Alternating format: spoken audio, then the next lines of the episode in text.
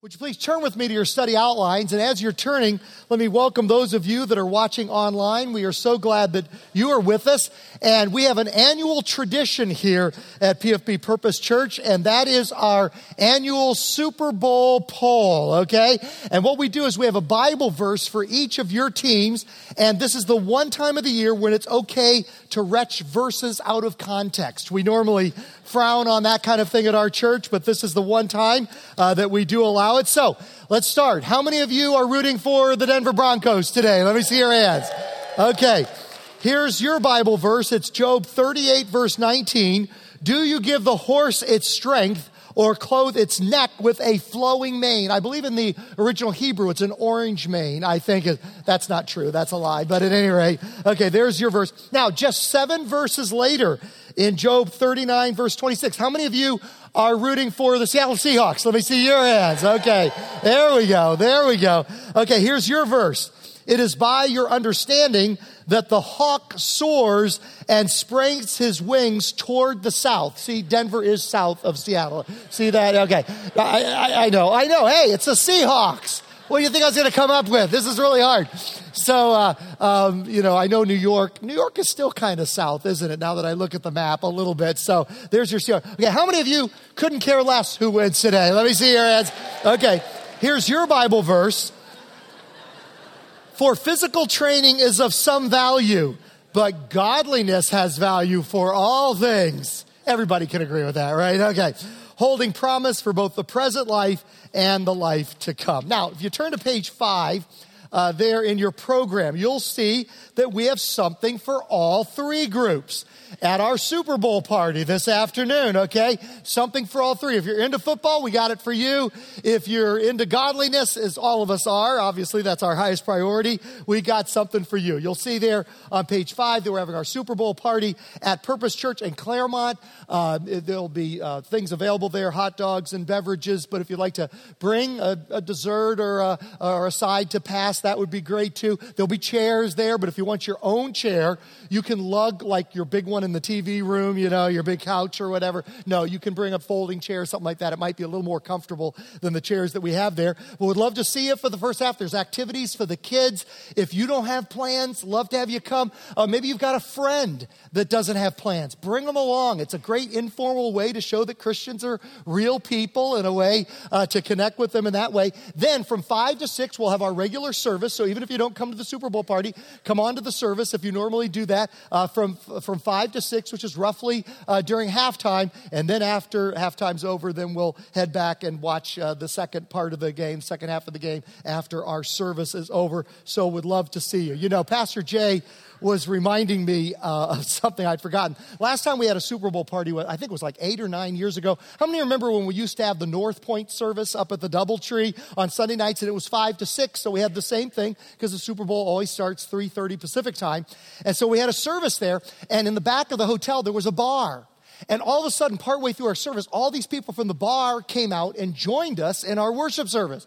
And we're like, what's that about? Well, the bar had hired a group of exotic dancers during halftime. And so some of the people were offended by that, so they came and joined us in our worship service. Now, I don't know what's going on at First Baptist Church of Claremont this evening. I'm not sure. But, you know, they, they could be uh, driven over to us if, uh, if that's the case. Um, I, I like both teams. I honestly do, but I'm, I am rooting for the Seattle Seahawks. And so, at any rate, uh, I was going into where I work out, and they have this running scroll. They have a screen up there, and they do the top highlights of sports news along the bottom. So I can stand there for 60 seconds and catch up on sports. Well, I came in, and there's one where you check in. I just caught a glimpse that this prognosticator, this guy that really has picked the, correctly, his name was Ape or something like that, had picked the right Super Bowl champion six years in a row, and they were wondering if he was going to get the seventh straight year, and he had picked the Seattle Seahawks. So I'm like, oh, that's awesome. That's very exciting. So then I got into where I worked out, and then I could stop and stand and see the scroll, and it came back around again. And it wasn't a prognosticator named Ape, it was an ape who had made the choice. Uh, each year, they put like a like a Denver banana and a Seattle banana in front of him, whichever one he chooses. He's been right for six straight years, and he picked the Seahawks, but that didn't encourage me all that much. So, okay, let's continue with the story. Title of today's study is Rules of Engagement. Here's the main idea the big idea of the whole story is God's declaration, I want to come down and dwell with you. That's what the story is all about, is God connecting with us in relationship. God continues to say, in effect, for me to live with you, three things must be worked out. And these are going to seem like three you know, disparate or different or random things. We're going to see how they come all together in Jesus. The first we're going to look at is the Ten Commandments, and then the uh, Old Testament Jewish tabernacle, and then the Jewish sacrificial system, and how it brings it all together and points to, uh, points to Jesus. Now, God gives guidelines for how we treat God and each other in the Ten Commandments. Now, all three of these things are going to happen on Mount Sinai. So if we could put the map up there, and you'll see the three different possible locations that archaeologists believe where Mount Sinai uh, could be. One of them is there, the first circle on the left, uh, and that is uh, the northern part or middle part of Mount of Sinai, the Sinai Peninsula. That's one possibility. The other one here to the right, lower right, that one is in what is today southern Jordan or northwestern Saudi Arabia. But probably the best one is the traditional one. The traditional one is in the south part of the desert of Sinai. That's the traditional location for Mount Sinai. And actually, archaeologists believe that's probably the best location. One of the best memories I have with my two sons, Andrew and John, is uh, getting up in the night and in the dark hiking to the top of Mount Sinai to see the sunrise from the summit of Mount Sinai. That's one of our great father son moments that we remember. Now, the first of these things, all of them happen there, but the first is the Ten Commandments. Now, we're going to take uh, a pop quiz right now, and on the count of three, I'm going to have you turn to the person next to you, and you're going to say in order uh, the first five of the Ten Commandments, and then they're going to respond with number six through ten. I'm just kidding. We're not going to do that. How many knew that you could be that terrified in church? How many, you know, uh, I, I, would be terrified as well, so don't, don't feel bad at all. Now, uh, they are to do two things. First of all, to guide us in the proper way to live, but also to convict us. You see, there are two types of people. There's some type of people, they know they need a Savior. We know we need forgiveness because our mess ups are big and, and they're obvious. And we're like, you're like the prodigal son in the story of the prodigal son. We're like, oh my goodness, I know I need a Savior. I need forgiveness. But then others are like the older brother in that story who kind of thought he was all that. And, and, you know, we think, you know what? I'm not that bad of a person. I'm no Adolf Hitler, you know? And so I'm a pretty decent, average person. I'm not perfect, but I'm better than the guy or the gal down the street. And so that's why we need the Ten Commandments because they're like a mirror. You see, I think I'm a pretty good looking guy until I look in the mirror, you know? And, and, then you look in the mirror, and, you know, sometimes after a Sunday, I'll walk in. My daughters love to tease me this way. They love to torture their dad. And I'll walk in to lunch after church, and one of my daughters will say, Dad, who told you that went together, you know. And I'll be like, what are you talking about? And they're just kidding, you know, some of the time, most of the time. But, you know, or you look in and you'll see that my one hair was out of place, or you, you, you look in the mirror and you got something between your teeth or whatever. So a mirror shows you what's not right, what's imperfect. And the Ten Commandments are like a mirror for our soul to make us realize we need a Savior. We need forgiveness. We need mercy. We need grace. I mean, let's just do it for a few minutes. Uh, look at the first commandment there, skipping down to verse 3 in Exodus chapter 20. You're to have no other gods before me. Have I or you, have you ever loved anything more than God? Boy, I certainly have on multiple occasions. Well, I've broken the first commandment. Uh, how about down in verse 7? You shall not misuse the name of the Lord your God, for the Lord will not hold anyone guiltless who misuses his name. Have, have we ever used God's name in a loose manner? Oh, better believe we have. I mean, the phrase, oh my God, how prevalent is that? I mean, it's so prevalent. OMG is an abbreviation that we all know uh, because we use it so loosely or we put equivalents in, in place of it. So, boy, I've broken the third commandment. Uh, you skip ahead to verse 12 honor your father and your mother. When you were a teenager, a child, were you ever disrespectful to your parents? I was. Uh, how about you shall not murder? Now, Jesus expanded this. It says not just killing somebody. He says if you were angry enough with a person that you could kill him. That's something uh, that has broken that commandment. So there's another one I've broken on multiple occasions. How about you shall not commit adultery? Jesus expanded this too to say if you ever look lustfully at other, other person, you look at them and you don't see body, spirit, and soul. You don't see that person as a complete person. Instead, you just objectivize them. You, you see them merely as a body uh, and, and lust in that way. Oh, my goodness, we've, we've sinned on that one all the time. Uh, how about you shall not steal? You ever fudged on our income taxes or fudged in any way to take money from another person or even from the government or from a business? Well, we've broken that one. How about you shall not give false testimony against your neighbor? Have I ever exaggerated something or minimized something, the truth, to my own advantage? Oh boy, I've broken that ninth commandment. How about the last one? You shall not covet. You ever looked at something somebody else has and says, I wish I had it and they didn't? Well, how many times have we done that? I'd ask for a show of hands, but I think we'd all be up on that one. And so I've broken the 10th commandment as well. So do you see where the, the 10 commandments is like a mirror? And when I hold it up to my heart, I'm like, oh, I need forgiveness. I need a savior. I need grace. I need forgiveness. Now, you can flip it around positively to show us how to live as well. Should we live as if God's number one in our lives? Yeah. Should we be careful with how we use God's name? Yeah. Uh, should we show honor and respect to our parents even when they don't deserve it? Yes. Shall we love people rather than wanting to murder them? Yes. Uh, shall we, when we see people, instead of lusting after them and looking at them as an object and just a body, should we see that, that guy or that girl as a son of God or a daughter of God, a sister in Christ or a brother in Christ? See them as not just a body, but as spirit and soul as well. Yes. Instead of stealing, should we be generous, uh, giving to people in need? Yes. Uh, instead of twisting the truth, should we work at telling the truth? Yes. Uh, instead of coveting, should we be thankful for what um, we have God's given us and even be thankful for what He's given somebody else. And so it can be spun positively as well. You see, God wants a community of love that reflects the relationships of the Trinity Father, Son, and Holy Spirit. He wants our community of believers to reflect the community between the Father, Son, and Holy Spirit. Uh, the Ten Commandments shape the community of love. He wanted to, he gave the Ten Commandments not as a killjoy or a spoil sport. We often think, oh, the Ten Commandments, that's just God up in the sky killing a good time. Hey, you down there having fun, cut it out. No, the Ten Commandments are given to protect us so that everybody around us has full respect and dignity and feels loved and gives love. Commandments 1 through 4 guide how we treat God in our vertical relationship. And commandments 5 through 10 guide how we treat each other in horizontal relationships. Now, let me ask you a question. Does our sin nature resist God's guidelines? Anybody want to say amen to that? We chafe against these guidelines. We forget them. Uh, when we're in the moment, we forget what they are. It's so easy to forget. A man had 50 yard line tickets for the Super Bowl. As he sits down, a man comes down and asks if anyone is sitting in the seat next to him. No, he says, the seat is empty. That's incredible, said the man. Who in their right mind would have a seat like this for the Super Bowl and, and not use it, the biggest sporting event in the world, and not use that seat? He says, Well, actually, the seat does belong to me. I was supposed to come with my wife, but she passed away. This is the first Super Bowl we haven't been together since we got married in 1967.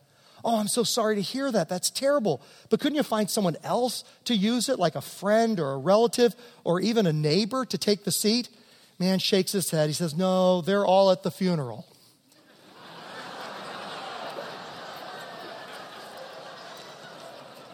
Okay, that's a terrible joke. That, that is like such a bad, a terrible joke.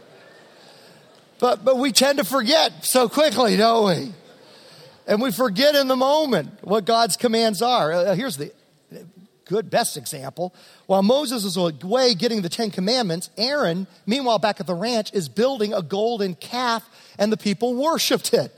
So while Moses is on Mount Sinai getting the second commandment, you're not to make any graven images and no idols, uh, they're, meanwhile, back at the ranch, they're building an idol and worshiping it. Now, if you turn to the next page of your study outline, you'll see the lamest excuse in all of human history. This has got to be the worst, lamest excuse ever given. Okay? Uh, he said, Moses said to Aaron, What did these people do to you that you led them into such a great sin? Do not be angry, my Lord, Aaron answered. You know how prone these people are to evil. They said to me, Make us gods who will go up before us. As for this fellow Moses who brought us up out of Egypt, we don't know what has happened to him. So I told them, Whoever has any gold jewelry, take it off then they gave me the gold and I threw it into the fire and out came this calf. Are you kidding me? You know, only a brother would try to foist that on another brother, you know. Out came this calf. Now, here's the main point of the Ten Commandments it's found in Romans 3, verse 23. For all have sinned and fall short of the glory, the perfect standards of God. Anybody want to say amen to that? Let's read it out loud, as a matter of fact. Out loud together. For all have sinned and fall short of the glory of God. So, first, we've got the Ten Commandments. That's like a mirror. It's like, man, I fall short. I, God, I've made mistakes. I've messed up, okay? And now we're going to move um, uh, to the tabernacle, other things that were given to him beyond the Ten Commandments. There was more that was given to Moses on Mount Sinai. Now we move to the tabernacle. God desires a place to dwell among us, the tabernacle. This literally means a place of dwelling, or it was a tent. There was kind of a portable sanctuary where you could kind of take the sanctuary, like we're in right here, and move it as they went through the wilderness, kind of like they tear it down, like in a camping trip, and then put it back up again once they were at their new location. And he gave them details about it in Exodus chapter 25. God gave specific directions for the making of the tabernacle. Look at verses 8 and 9. Then have them make a sanctuary for me, and I will dwell among them. Make this tabernacle and all its furnishings exactly like the pattern I will show you. Now, here's a picture of how somebody put it together as to what it would look like. And this is very close, according to the dimensions found in Exodus 25, as to what the tabernacle would look like. Now, the whole point of the tabernacle is that God wants to be in a personal relationship with us. He wants to dwell with us. That was the whole point of the Garden of Eden. He wanted to have a relationship, dwell with us. The whole point of the tabernacle, the whole point of uh, Solomon's temple that he built about 500 years later as a permanent tabernacle there in the heart of the city of Jerusalem. But really, that was not goal, God's ultimate goal. His ultimate goal is found in 1 Corinthians chapter 3. Don't you know that you yourselves are God's temple? He eventually wants to dwell in our hearts. He wants to walk with us and talk with us on a daily basis, and that God's Spirit dwells in your midst. Now, here's the dilemma we've got imperfect me on one side, as revealed by the Ten Commandments, and then perfect or holy God who wants to dwell with us in the ta- tabernacle. Now, how, how can that happen? Because God is holy and I'm not. Okay, here's the third one God requires that sin be atoned for or covered by the shedding of blood. Now, this word atoned, if you have a pencil or pen, put a slash mark between the T and the O and between the E and the D. And this is a great way to remember it. Atoned means at one, or the word atonement, at one meant. God did this sacrifice so that we could be at one with Him and so that our sin could be covered. Now, we've been seeing clues in the early part of the story that eventually going to reveal where the story is going to end up. It's like a good movie or a good novel or a good book or any good story. It gives you clues at the beginning, and then at the end, all the clues begin to come together. Now, the clues here are in the book of Leviticus. Now, from we've been talking about the upper story where God has his master plan and his perspective, and then we live in the lower story where things get really confusing and we don't know God, what God's up to. And no better illustration of this than the book of Leviticus. From the lower story, the book of Leviticus is just the most boring book in the Bible, okay? I mean, that's why we often say, this is an exception to this as we go through the story. Usually, I will tell people that just first come to Christ, start with the New Testament. Start with the New Testament, the story of Jesus. And I would have you tell your friends when they first come to Jesus, start with the New Testament, okay? Because what happens is people start in the beginning of the Bible, because you usually start at the beginning of a book, and they, Genesis is okay, and Exodus is kind of interesting, and then they hit the desert of Leviticus. And then they're like, oh, goodness, this is just very boring stuff. I just can't confuse it. But now when you see the lower story book of Leviticus from the lens of God's upper story, it becomes the most interesting book in all the Bible. And I don't know if any of you remember, I did a series on Leviticus a number of years back from an upper story perspective. Uh, the book of Leviticus is all about Jesus. It's, it's basically uh, Jesus, 1500 BC, a foreshadowing of Jesus. And I, I probably, that was probably the most popular series I've ever done, is that series on the book of Leviticus. Got more positive feedback than any other series because when you see it from the upper story, it is absolutely fascinating. From the lower story, it's boring. Now, the sin nature is the main thing that keeps us separated from God. Each one of us has a sin nature. Sin must be dealt with, covered, or what the Bible calls atoned for, at one. Uh, through the sacrifice that was done. The sacrificing of animals becomes institutionalized in the priestly sacrifice system so that sin could be constantly atoned for or covered. Now, this whole sacrificial system in the Old Testament where they, where they sacrifice animals, you know, lambs and other animals for the forgiveness of sin. This seems so barbaric to us. This seems so foreign to us, but we've got to be careful not to judge 1500 BC culture from 3,500 years later. You see, for them, they were a hunting culture. They were involved in raising and slaughtering animals on a daily basis. This would be nothing to them. This was an ordinary part of their life. And so, this is actually a beautiful symbol that God gives them of what was to come in Jesus. Because you see, these animals, a perfect lamb would be seen as innocent doesn't deserve this. And when you say, I am placing my sin on this lamb, and this lamb is being sacrificed instead of me to take my sin on it, they would have totally gotten that. That, that would have fit perfectly in their culture. It would have been very natural for them. To us, we look back on it, and it seems kind of bloody and, and, and kind of cruel and Neanderthal, but for them, it was totally natural, but it was not supposed to be the real thing. It merely foreshadowed or symbolized the real thing that was to come later.